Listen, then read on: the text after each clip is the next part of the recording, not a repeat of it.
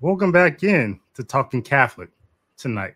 You know, there are a lot of resources to draw from about how to manage, grow, and protect your finances and wealth, but not so many when it comes to particular issues that we should be thinking about as Catholic Christians, uh, especially in regards to issues of how we as Catholics approach issues such as justice and solidarity. You know, justice basically just how do we, you know, rendering to the other their due. How does that come into place with finance or solidarity, being one with each other and treating one another as, as brothers and sisters in Christ? How does how does that come into play in Catholic finance?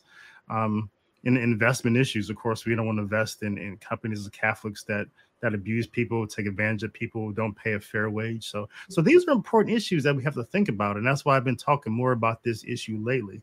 If you're a member of my Saint Dominic de Guzman team on Patreon, you will be receiving a, a free book in the mail this April called "A Catholic Guide to Spending Less and Living More." Advice from a debt-free family of six. It was written by Rob and Sam uh, Fatty, Fat, Fat, Fatzinger. Um, you may remember them. They got really famous a few years ago because they're a Catholic family and are raising 14 children.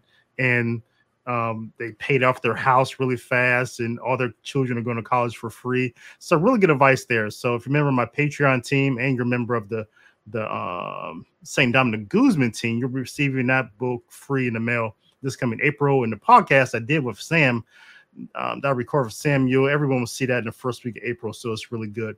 But today, today, you'll be hearing from a professional financial advisor, Kevin Pilon, about how we should be thinking about finance as Catholics and um, about finance in general, right?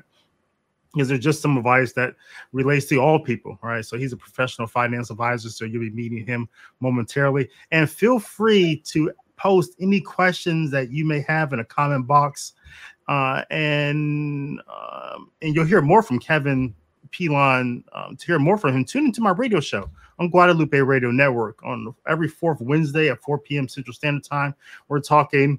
It's going to be uh, Finance Wednesday, is what I call it. And so Kevin's going to be on the show on those days on the fourth Wednesday of every month at 4 p.m. on Guadalupe Radio Network, Central Standard Time. We're going to be talking about this topic every month and, and answer your questions. So without further ado, Let's talk Catholic. Talk Catholic about finances with Kevin Pilon. Talking Catholic begins now.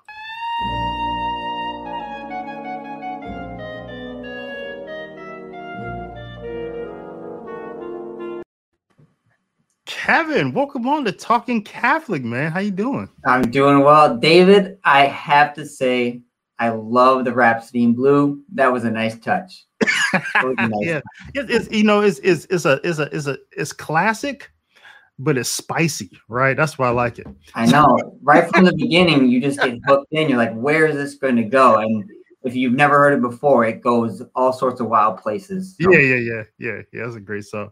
So I introduced you a little bit to the audience, and if you if, if um you guys who follow me, if you see me, um I post a, a link I did with Kevin and on um, a show he's doing old old fashioned Catholics. is a really great show. It's with Nick Davison.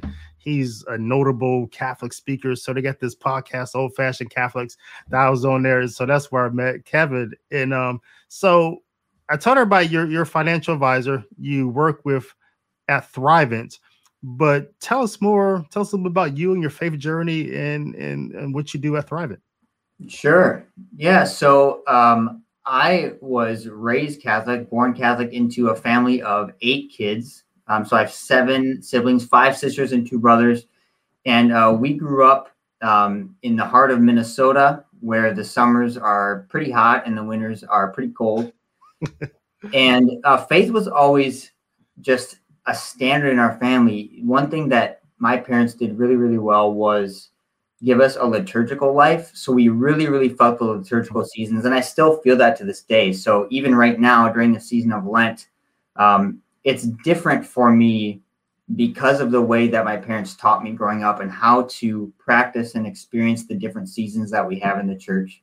So that was always a really powerful thing in my life. And then um, I kind of meandered and wandered away in my own right in middle school, in high school Mm-hmm. And ended up having a really powerful retreat experience my senior year of high school that wow. just kind of gave me a new starting point and set me on a path forward where my faith became alive again, where Jesus reminded me that he's been there and been with me all along. And I never wanted to look back from that point forward. And and it's certainly been an up and down journey ever since, like I know it has been for you since you've converted, but um, that has been the common thread ever ever since. And so now, you know, fast forward all the way to today, um, I live uh, with my wife and three kids. Um, we have our little home on the near the shores of Lake Superior, and mm-hmm. we're just living life and uh, loving our, our young family. Our kids are six, four, and two.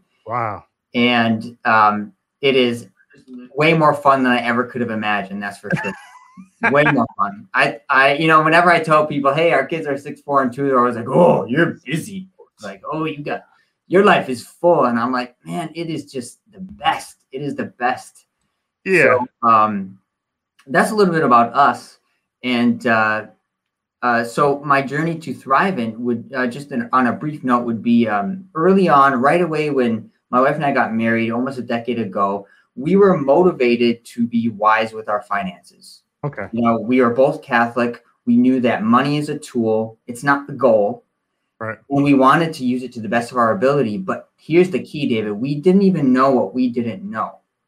As Catholics in our 20s, they weren't teaching advanced courses on it in high school. Unless you take it in college, they're not teaching it in college.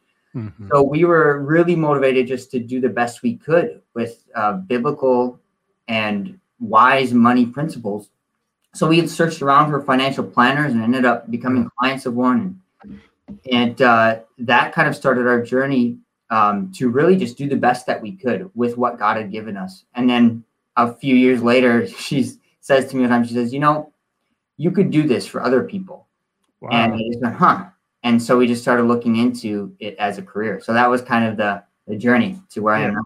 And so you're closing in like 10 years of marriage, I know. And um, but how soon? I'm always curious about this. Like, how soon in the courtship process, you know, before you and your wife got engaged or married, does finances come up? When is when when does that tend to be an important conversation to have? Yeah, so I think that for us, it was pretty early on because we both knew that we eventually wanted to be married.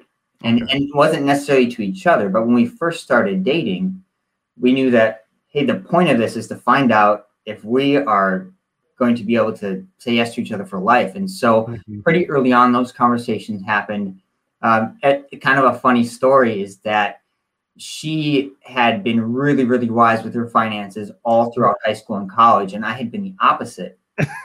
so we entered into our relationship. One of us had a ton of student loan debt. The uh-huh. other one of us had none, and you can probably figure out who, who that is. But uh, it was an early, early conversation, but you know, it's ongoing. It's not like a point in time. It really okay. ramped up as we got engaged. Uh, mm-hmm. Things really ramped up, and actually, there's a lot that you don't even know to talk about until you're married. I don't know if you've experienced that. Yeah, yeah, yeah, um, yeah. De- definitely have.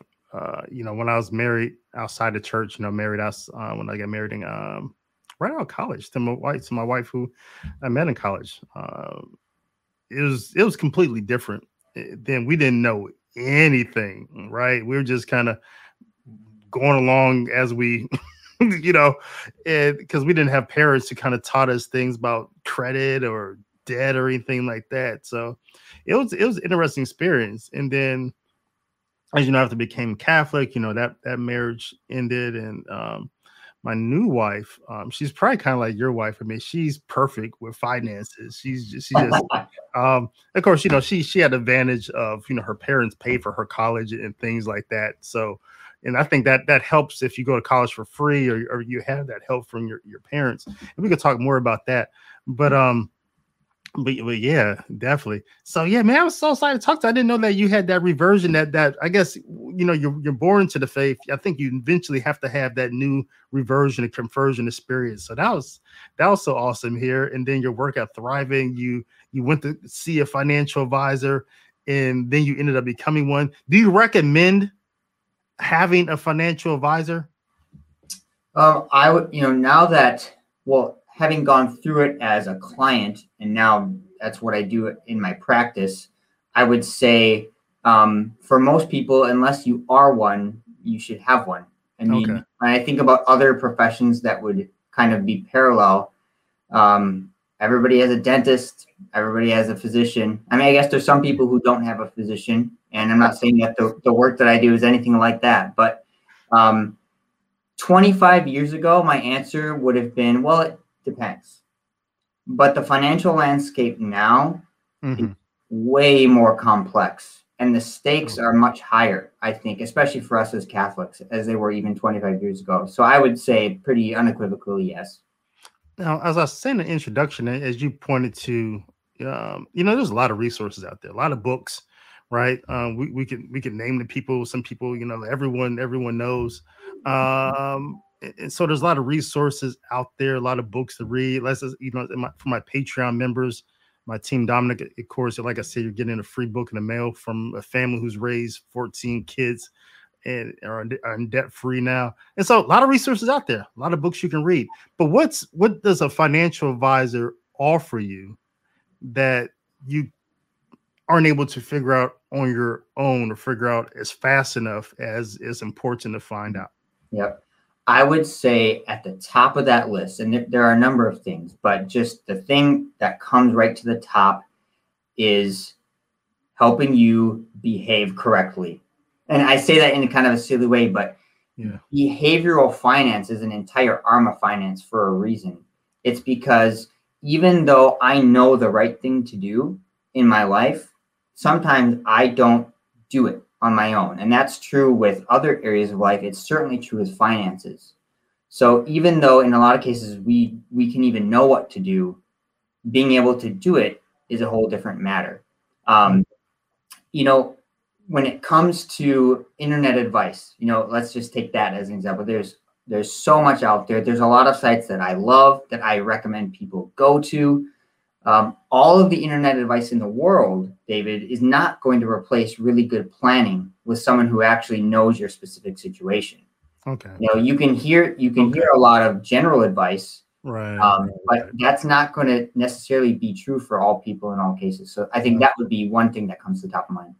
Right, right, right. So you're offering a personal service, just like any any professional, any witness. That that makes that, that makes a lot of sense because you're getting into people's business. You know, you know their debts, you know their income, you know everything personal. Yeah, it, it, so you can kind of you can advise them and guide them in that. And that make yeah, that make that makes a whole lot of sense. You can't get that by just reading a book. Uh, you might not be able to grasp things fast enough. The the the market is moving.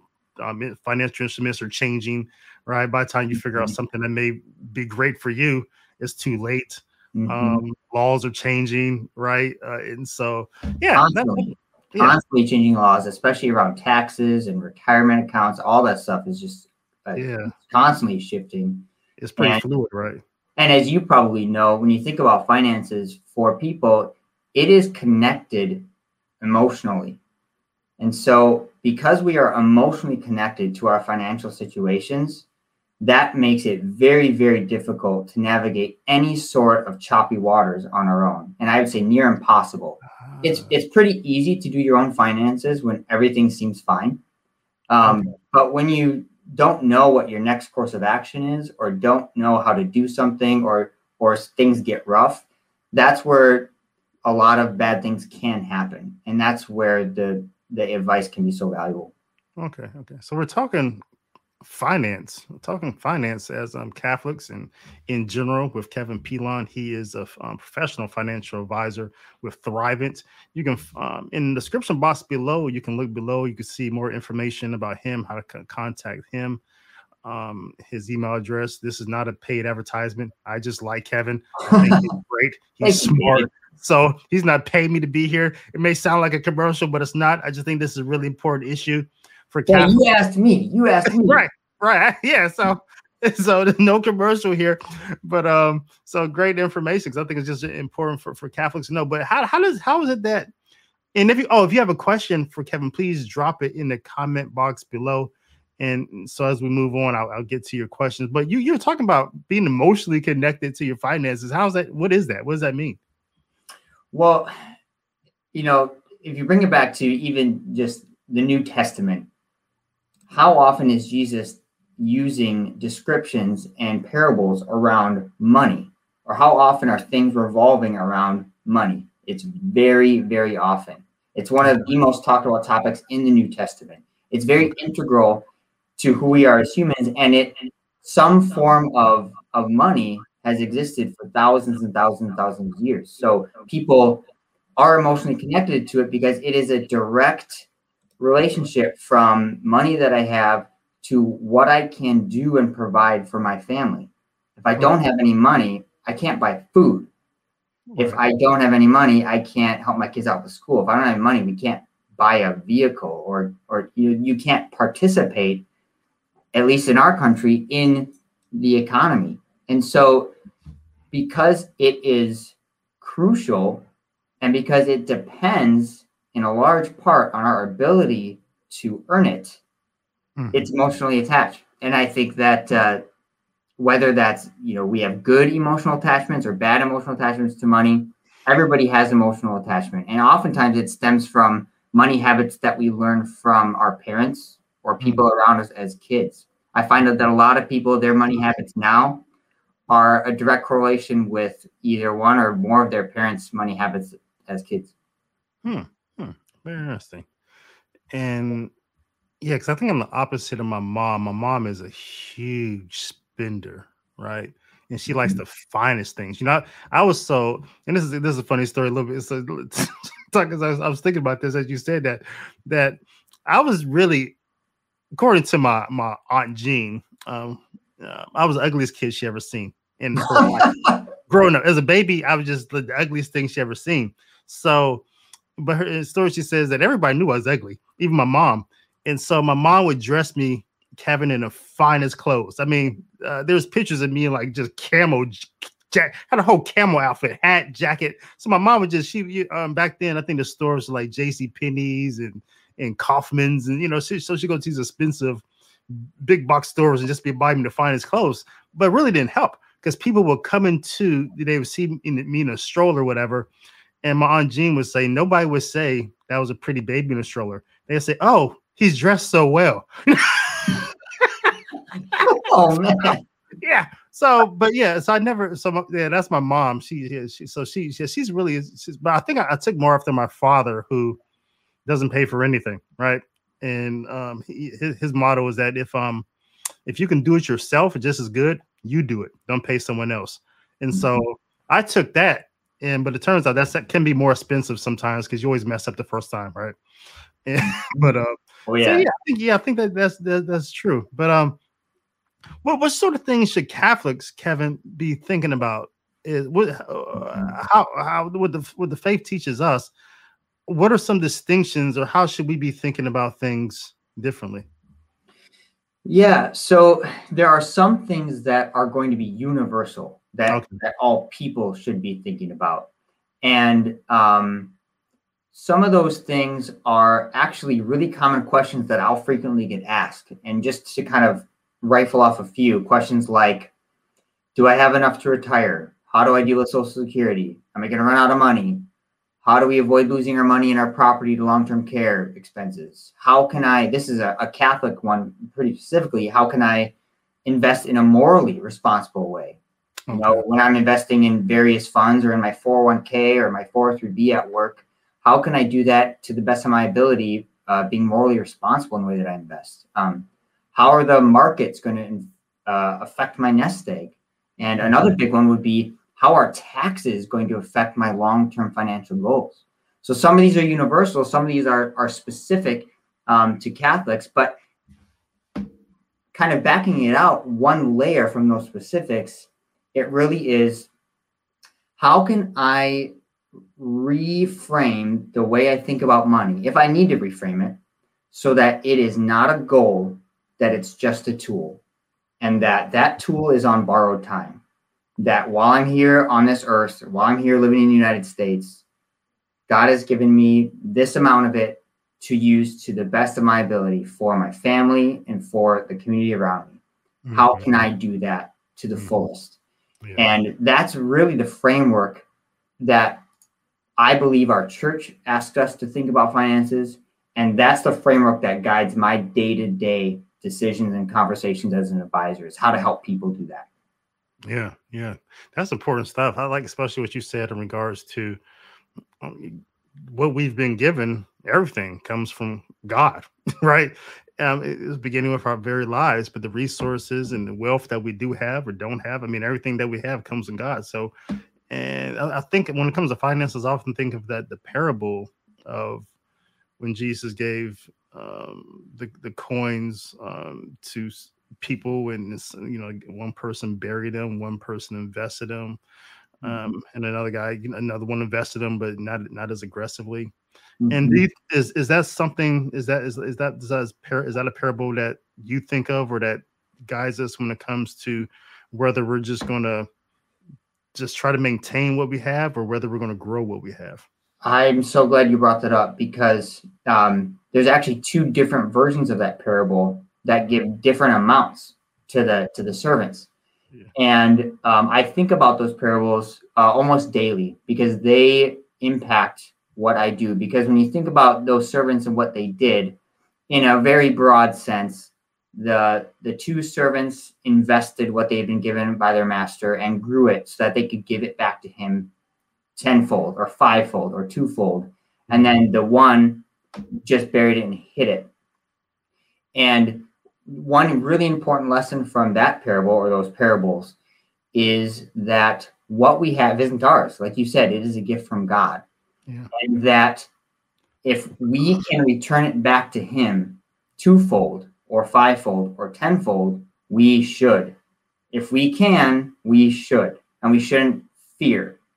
We're not called to live in fear.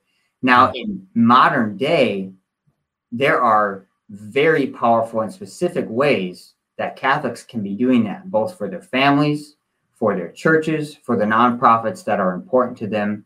Um, there are ways to actually enact that out. And because we are working within a framework of this time, this country, and this economy, how that parable plays out is different than if we were in a different country or living in the 1500s or, or a different time and place. Does that make sense? Yeah, yeah, that makes a lot of sense. That's some good stuff. A lot of stuff to really to dig in there. And and Jenny, she came. Let's we could so let's start getting into a little more specifics for the next 20 minutes um, or so that we have here. And so again, I'm speaking with Kevin Pilon. He is a professional finance advisor outside of Minnesota, but he works in, you know, he worked in all, all the states in um, North America in our country. And he's out, out of Minnesota, Duluth and he works for he's a financial advisor at Thrivent, and so um, he's looking at um, you know help you with things such as risk, uh, retirement, and coming income planning, investment planning, income tax planning, estate planning, risk management. So we're talking about we're going to be talking about all that in the coming months. On you know when Kevin comes on my radio show on Guadalupe Radio Network every fourth Wednesday, we're talking about all that stuff. But feel free if you have a, a mm-hmm. specific question you want to talk with Kevin more privately, his contact information is below in a contact box. But Jenny had had a comment here. We can start talking about some specifics here, Kevin. Um, comment on this. Um, Jenny says, I was taught not to charge anything that you cannot pay for when a bill comes in. So we're talking about credit, right? Is it ever mm-hmm. beneficial to carry interest to, to pay interest? I'm really glad that you brought that up, Jenny. And it sounds like uh, you know somebody had some good money mindsets that they imparted onto you when you were younger. Um, so the idea is you have a bill that comes in, you can't pay it. What are your options? You forego it, you default on it, or you can charge it to a card because you have a certain amount of credit. And uh, the concept here is that if you do put something on credit, um, you're going to be trying to pay that back at maybe 20 or 22 or 25% interest versus um, if I'm late on the electric bill, say, or uh, our garbage company has a late bill. If, I, if I'm late on the garbage bill, they're going to charge a 12% annual rate for every month that you're late.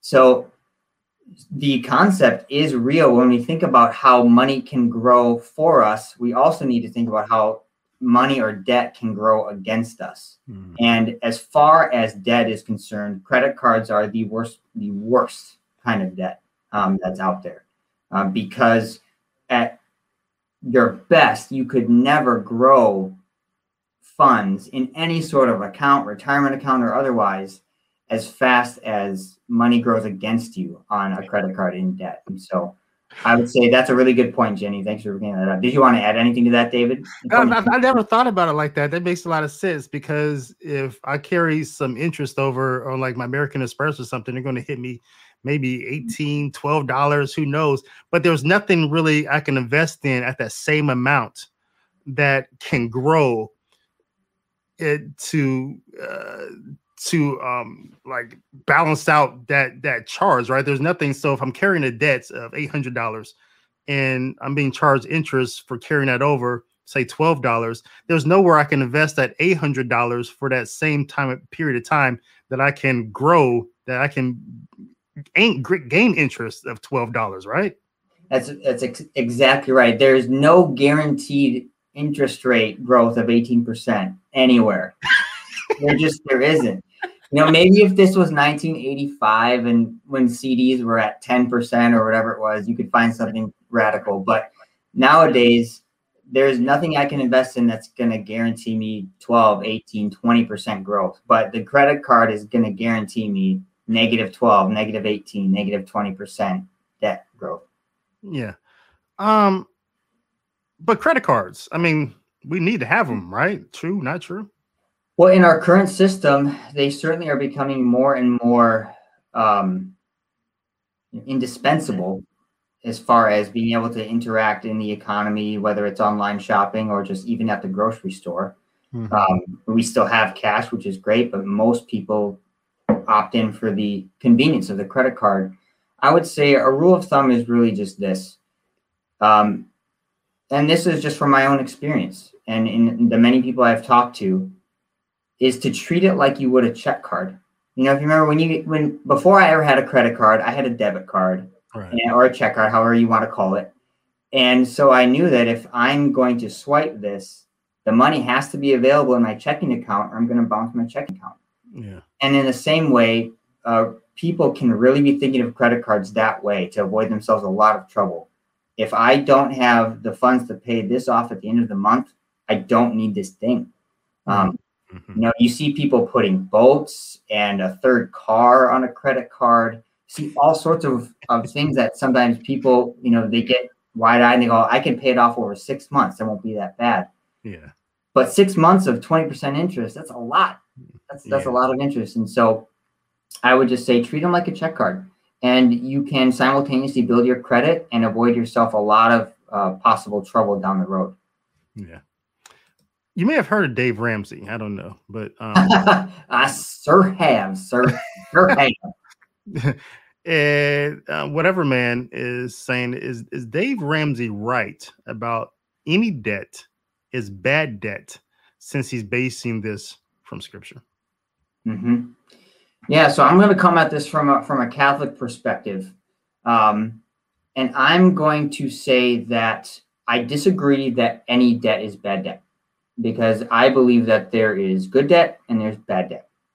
So if that if I were to follow that to its logical conclu- conclusion, that means that if I'm a father and I have a, a wife and kids that I cannot purchase a home until I have the cash to pay the full purchase price of a home because a mortgage is debt. I am owing a debt to the mortgage company.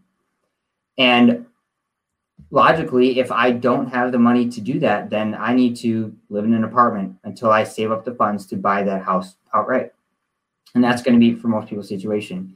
In, in a Catholic perspective, what I would say is, well, actually, back up one step. I love Dave Ramsey I love tons of his ideas. I love what he's doing. Um, I follow what he's doing, and I think he has a lot to say. And there are so many people who have been helped immensely uh, by his wisdom and by his guidance. And I appreciate that his guidance is based on biblical principles. Um, when it comes to this particular issue, though, whatever, man, I would say um, there is a in that same parable of the talents. Um, the master rebukes the servant who buries it by basically telling him, could you not have at least invested it with the bank? and earned me interest. That's debt. The bank would owe a debt to that servant. So not all debt is bad. Hmm, hmm, that's very good. I Never thought about it like that. You're a smart guy. I'm glad to have you on the show. it's my it's my wife. She's the smart one. and I'm sure she's watching, so I'm sure you get some points for that.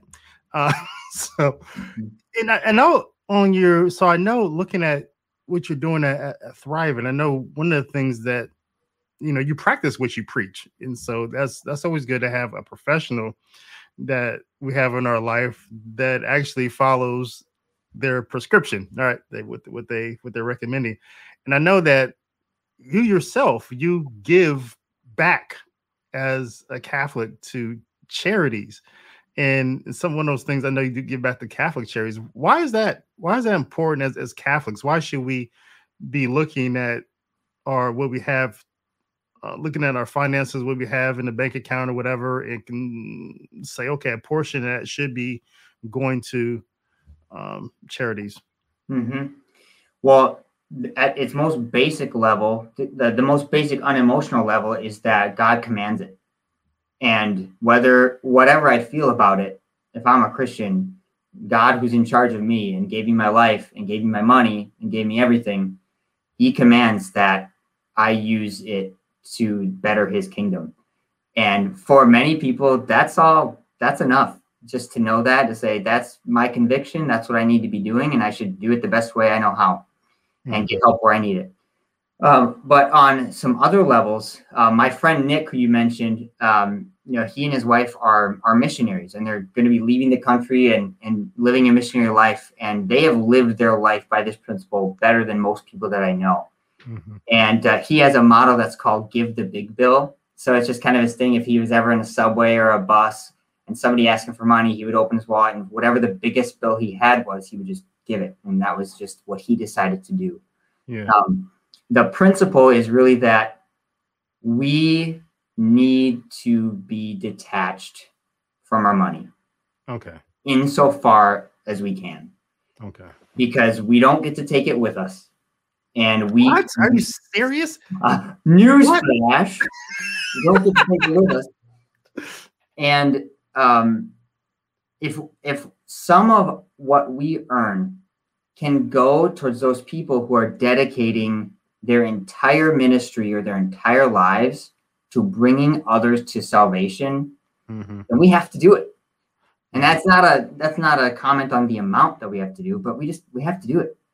Yeah, yeah, yeah. I like that. Yeah, and I like I like Nick's um attitude too. That's my if I don't plan to give an offering at mass, if I didn't do anything in advance, whatever, and I just look at my wallet, you know, I either either take everything that's there, right? Um, or I take if I have like ones, I always give 13 because 13 is my favorite number. Or I give the biggest bill, right? If it's like, you know, I've had, you know, I have a lot of money for some reason in my wallet. So yeah, I like that. Yeah, I did. I thought that was just I thought that was my thing, but there's nothing it's new. Not, and that's really cool. Maybe he stole it from you somehow. Probably because I am older than him. That's right. You are his junior. so we have a few more um, questions in the com box that I, w- I want to get to. We got a couple from from the ZB12. So let's hit these. The first one concerns. I, I, I sort of have this question too. Um, having been involved as you know auto, auto finance manager in auto sales for for a long time, I get this question a lot um, about APR. And then there's some people who who come into the dealership, they've got loans that they say they have a, a bubble payment on. So all the interest is due at the end of the loan. So talk about that, Kevin. So um, ZB12 is saying APR is divided by 12 months, compound monthly, correct? Or how does that work? Yeah. So you have so there are you you often will see on commercials, um, you'll see, you know, like especially for cars, right? You'll see um APR, or sometimes you'll see APY. And so, um, so APR and APY are two different things. And sometimes a company who's selling a, an object will use the one that looks more advantageous or it looks a little bit lower. And so, for instance, like APR, um, that's the annual rate, and it's it's charged for earning, uh, borrowing money but APR does not take into account the, that monthly compounding. So APR gives you the, the percentage rate and it's not taking into account the compounding. APY is taking into account that compounding. So let's just take an example. If I have uh, something that has a uh, a 10% APY on it, they're going to split that out over 12 months. And at the end of it all, the APR might be a tiny bit higher because the APY is compounding each month on itself. So you know, that's that's kind of a, a generic uh, description. So they are related. They're different. Um, one site that I really like to use, um, or that I, I, suggest people use just to get term definitions, Investopedia. You know, it's the encyclopedia for investors, Investopedia.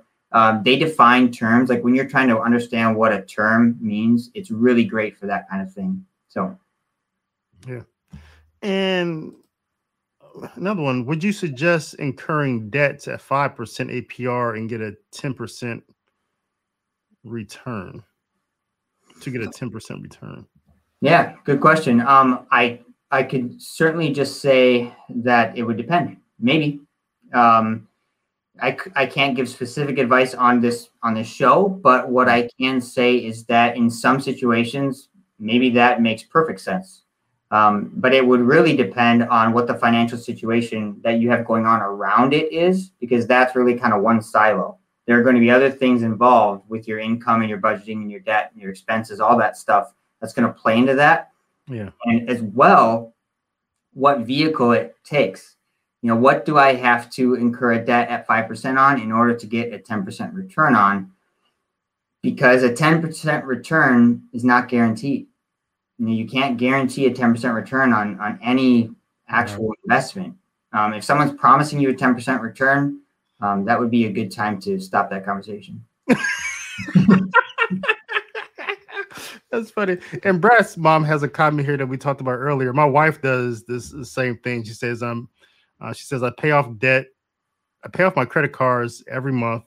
I save and pay cash for my car, like my dad taught me, and I carry no debt. And that's that's the same thing my my my wife does is as well. She um so she takes her monthly payment she would make on a car she puts that in the bank so when it comes time to get a new car she just draws that out for savings and whatever's there she uses that to pay for whatever she's going to drive next which you know i challenge her because i know the cars that she wants right so she wants the jeep wrangler she wants the tesla and i'm saying eh, i don't know if your volvo is going to last that long for you to save up so but I, I like the idea of what she does there yeah, Brad's mom, thanks for posting that. That's that's a really cool method of operation, especially when it's something like cars, which are just they're not an investment. You know, cars, no matter how you skin it, they are not an investment. They are a very expensive and very useful tool. Yeah. And we need them and they are awesome. But I like the way that you're doing that as far as uh, just paying cash and, and carrying no debt. Your dad taught you well. Yep. Uh, so talking to Kevin Pilon, he's a professional finance advisor out of Minnesota. He works in all the different states. So if you want to ask him a personal question or or talk more about um, services he can provide, um, the, his contact information is in the description box below. Whether you're watching on the videos um, live or recorded, or if you're listening to it on, on podcasts on iTunes or anywhere you're listening, just drop in the comment box, a, a description box, and get Kevin's information there.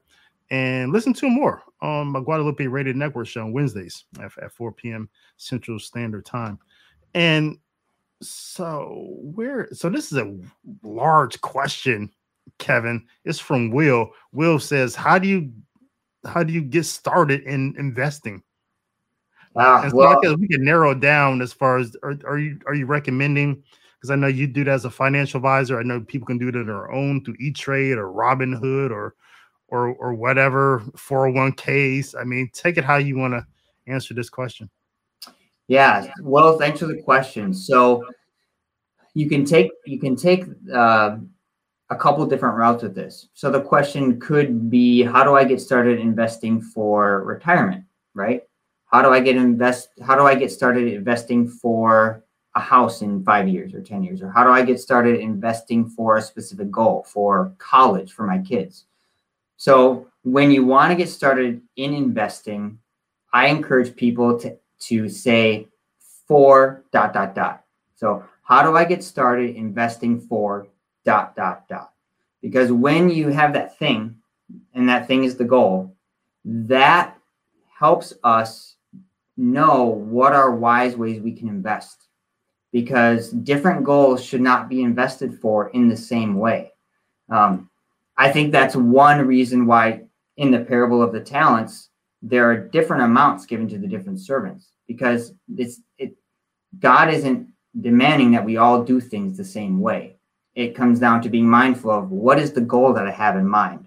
If I'm saving for a car, that's very different than saving for a house. It's very different than saving for retirement or uh, a kid's college fund.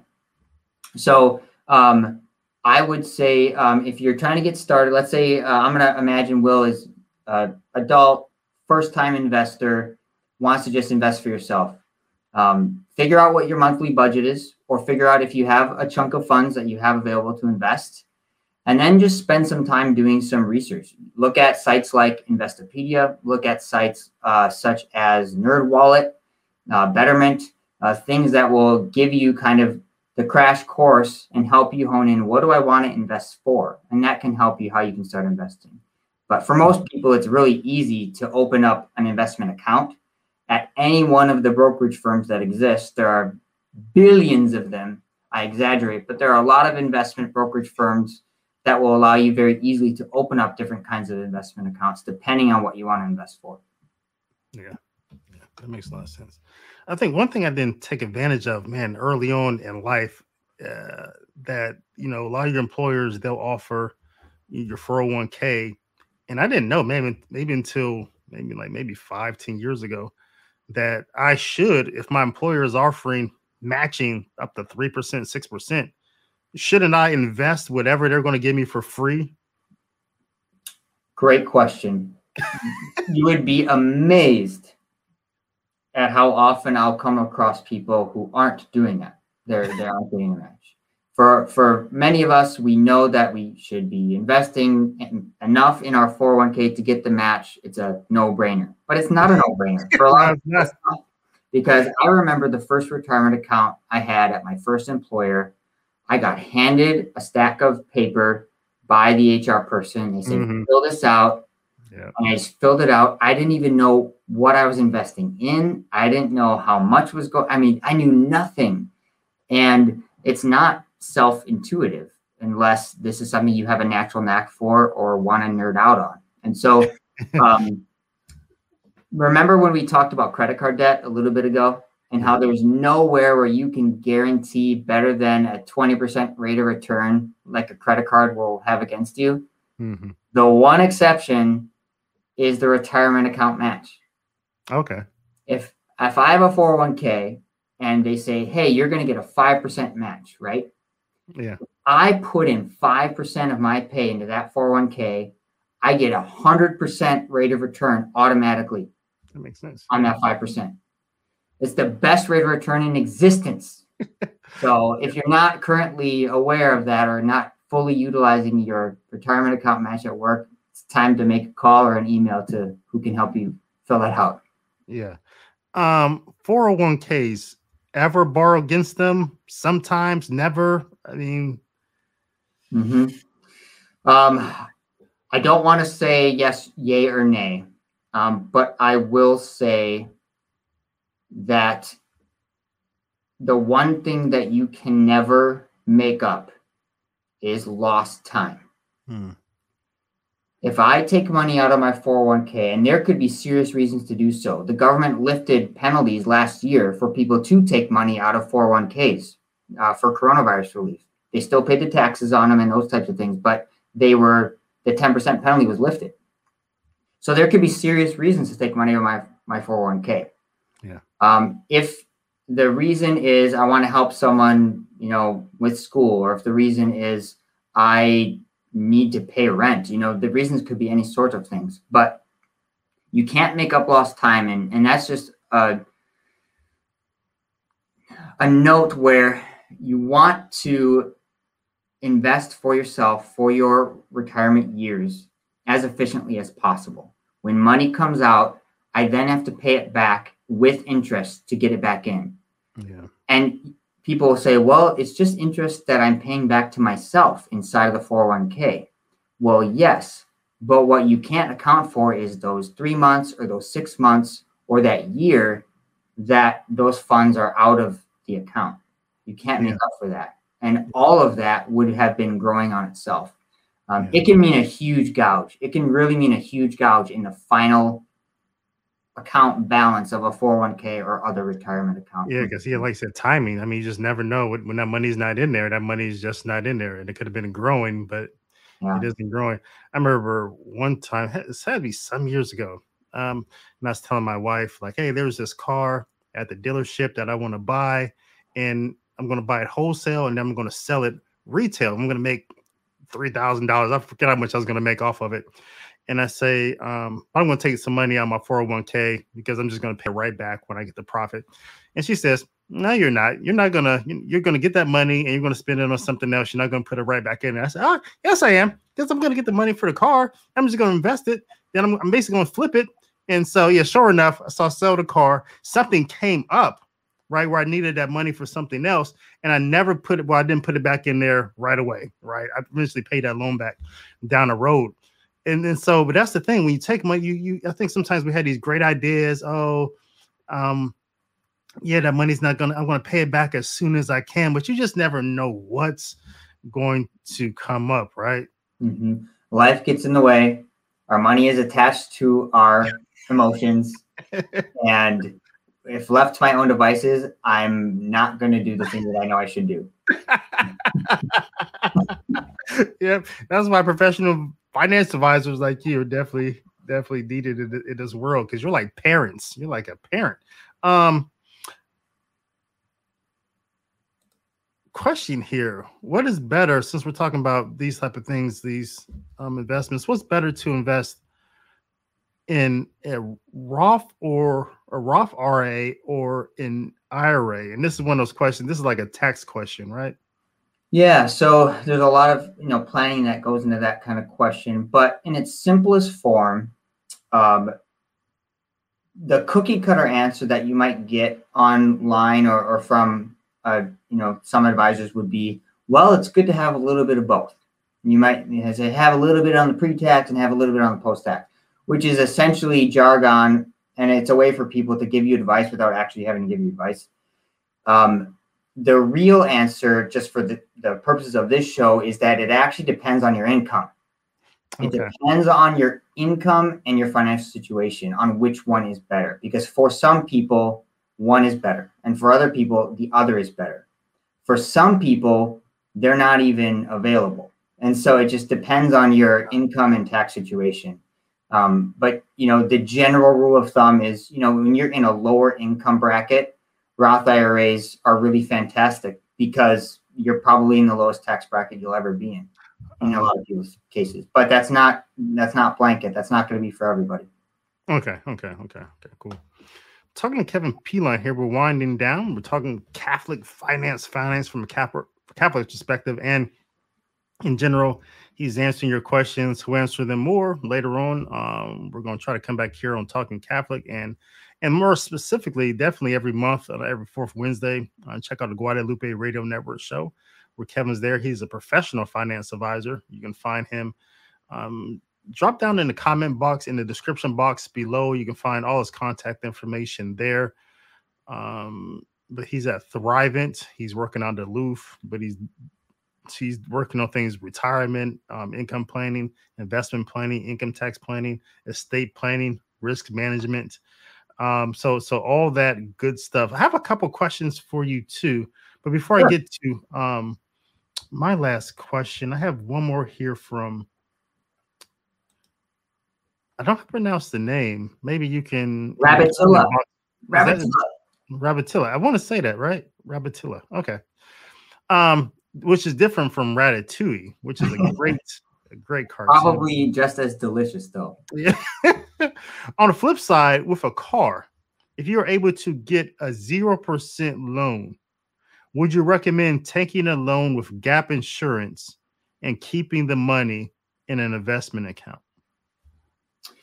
Well, I wouldn't recommend it, but I would not recommend it. So because I don't know you, I can't say, yep, you should do that or you shouldn't you shouldn't do that. And so that's kind of the the key with financial advice is that it really has to be specific to someone's financial situation. And so um, if you're, you know, if you're getting blanket or cookie cutter advice, um, that's not really ultimately going to serve you in the long run. But I like I like your thought process on this. I really like that you're saying, okay, if I can take out a car loan and pay it off with no interest, is there a reason why I shouldn't take a zero percent interest loan and then do something wise with the rest rather than you know I have this amount saved up in my bank account. I'm going to use it all to buy a car.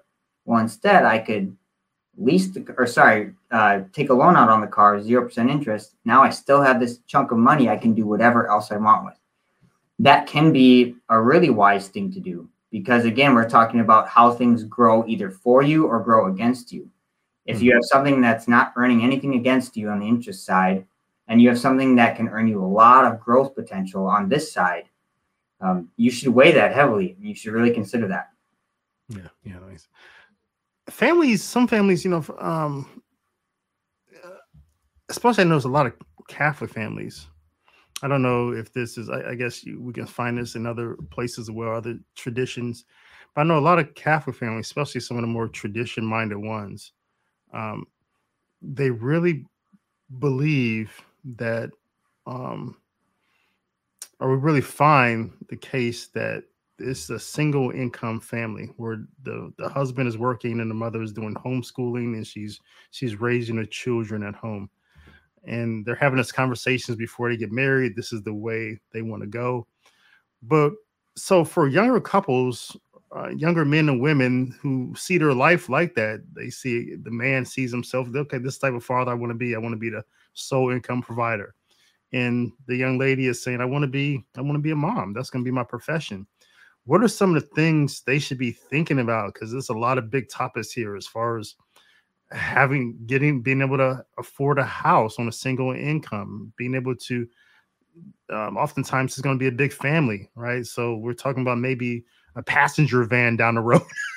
yeah. So, it, it's so yeah, food, college. I mean, this is perhaps we lived our society was structured in such a way, um, Kevin, down many years ago where um, you know it was more advantageous and more easier for there to be a single income. But you know things happen inflation happened and society once two parent. We started these having these two income homes. The prices of everything went up. They took advantage of that right? Um but a lot of families still want to live that way right? And so what, what are some things that younger people should be thinking about as far as finances go to make sure that's going to work best for them Mm-hmm. Oh man, and you're right. It's such a loaded subject, you know, for us, you know, Catholic couples trying to raise kids or planning on raising kids to have that, and it's it really is an ongoing battle or struggle. That here we are trying to live out our faith as a family, and we feel these pulls. There's the pull to be two income earning household. But the pull isn't just like a mental pull.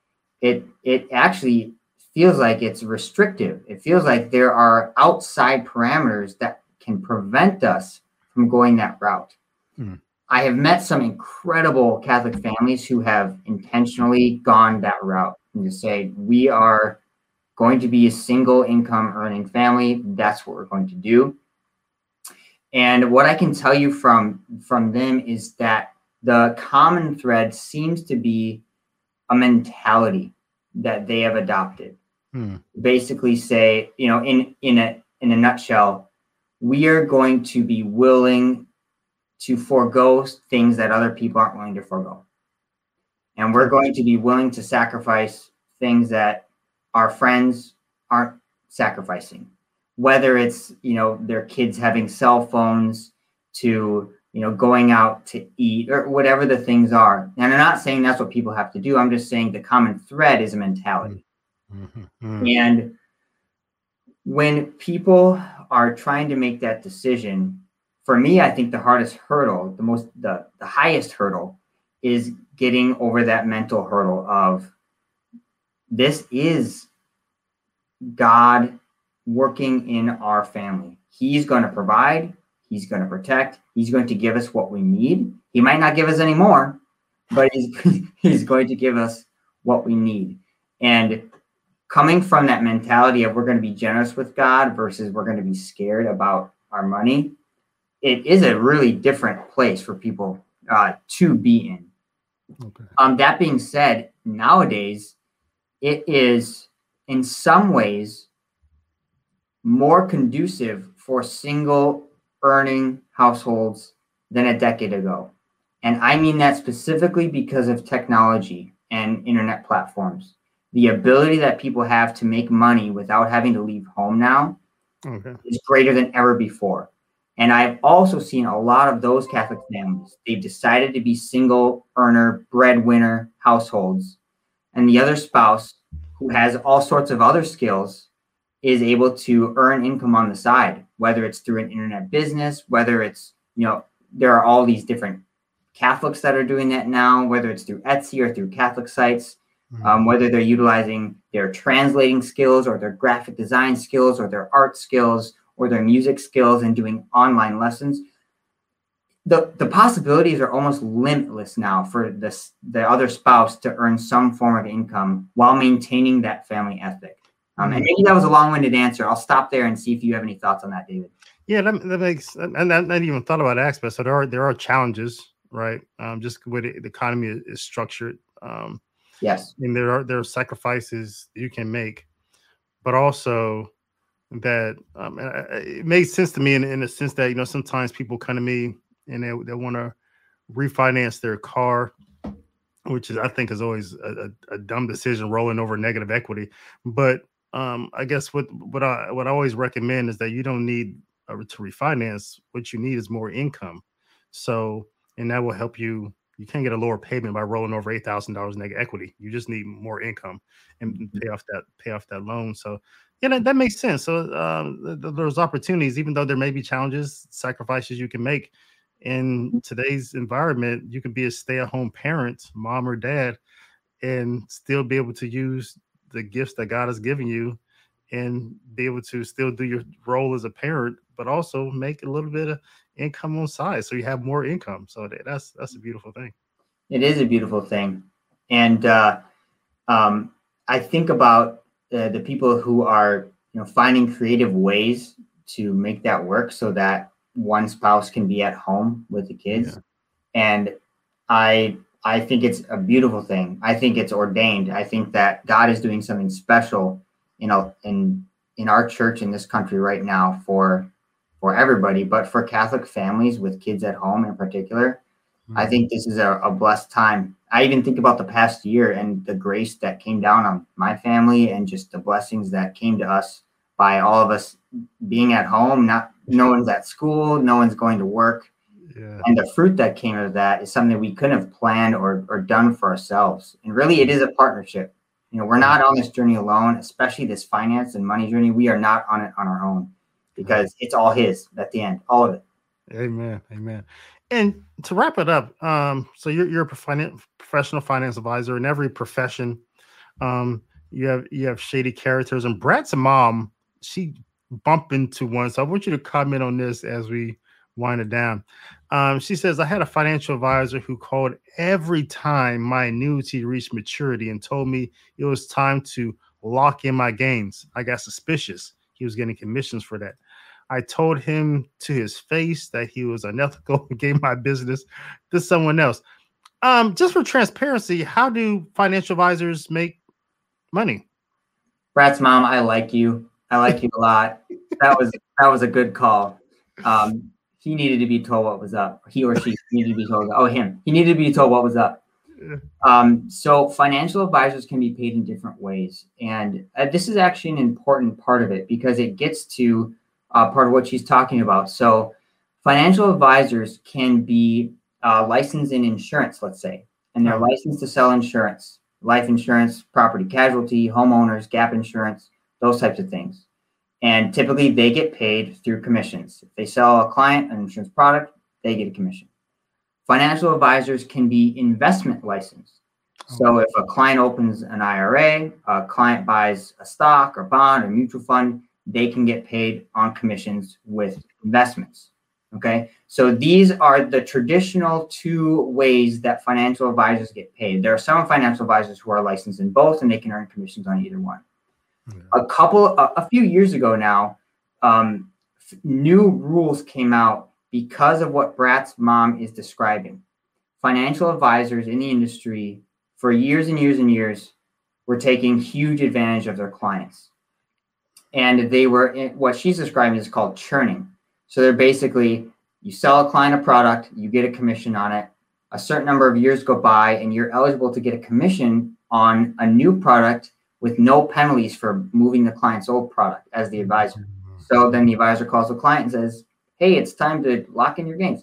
And then they churn the account. There was no you know need necessarily or reason for it other than locking in the gains is what some people were, are told um, there are many many ways and many masks that that kind of activity has taken but there came out a few years ago what's called a, a fiduciary rule so if a, a financial advisor is what's called a fiduciary there is now new obligations and strict oversight that they are doing what is in their client's best interest. And that actually didn't really exist before. People didn't necessarily know that a, a advisor did not have to do what's in their best interest. Um, hmm. so what I tell people now is, um, you know, when you're when you're looking for a financial advisor or financial planner, um, they do need to be at minimum licensed for investment and insurance. And if they're missing one of those, you're kind of not going to get the whole picture. They need them both. Okay. The other thing is you can ask them if they are licensed to charge a fee for advice. Because if you say, are you a fiduciary, you might get a you might get a, a good answer, you might get a roundabout answer. But if you say, are you licensed to charge a fee for advice, you want the answer to be yes. Because if oh. an advisor can charge a fee for advice, that means it doesn't matter if you buy a product from them, then that that advisor is a licensed fiduciary. And so that that can be a distinction. So uh, an advisor can get paid from commissions, or an advisor can get paid for giving advice or planning mm-hmm. client. So those are two different ways. Yeah, yeah, this is awesome. Um, so and so Brad's mom, so her new her new financial advisor is Catholic, so I definitely recommend. Um, I think it's a beautiful thing to have a person who shares your faith in, in, in, so many things. With even when it's health, there are some things that, that we as Catholics just shouldn't be in, involved in, in in healthcare when it comes to um, procreation and, and, raising children. And a person could have a, a, gynecologist or whatever you know women have when it's time to have a, a baby and they may recommend, oh, you know, your baby's based upon this test or that test, the baby's going to be born different than you know large percentage other humans, so you should get an abortion, right? And and so you should that should never have been your healthcare provider that's going to recommend something something to you that's going to go contrary against your faith and it's, it's same mm. with a financial advisor i think as well you should not have a, a financial advisor or, or um, a finance manager who's going to give you advice that's contrary to your mm. faith or look to harm you and so that's why like like kevin um here Pilon, he's um a solid solid catholic and you can see his funny videos over with Nick Davison on Nick Davison's new to YouTube show, just go to YouTube or the Google and type in old fashioned Catholics, and you'll see the videos that these guys are putting together. Hilarious and great conversations with interesting people. So check them out there. Make sure you get into the description box. If you're listening on the podcast or you're watching, make sure you get into the description box, get Kevin's information. If you have a more specific question, or you look or you're in the market for a finance advisor, someone to help you take a look at your finances and find out what's best for you and your family moving forward, um, get in the comment box, send him an email, interview him, see if he's right for you, and um, move forward. And but any any other thoughts as we we we close down, Kevin? Um, I mean, I just wanted to uh say I'm just so glad to hear about your perspectives. You know, everybody, David, has a, a, financial journey. You know, I see, uh, you know, Sean commenting here about paying cash for his home, and and Brad's mom uh, sharing a little bit about her story. Is that all of us are on a journey? Now we might be on one end of the spectrum, we might be on other. We might feel like we are just barely getting by and surviving, or we are in surplus.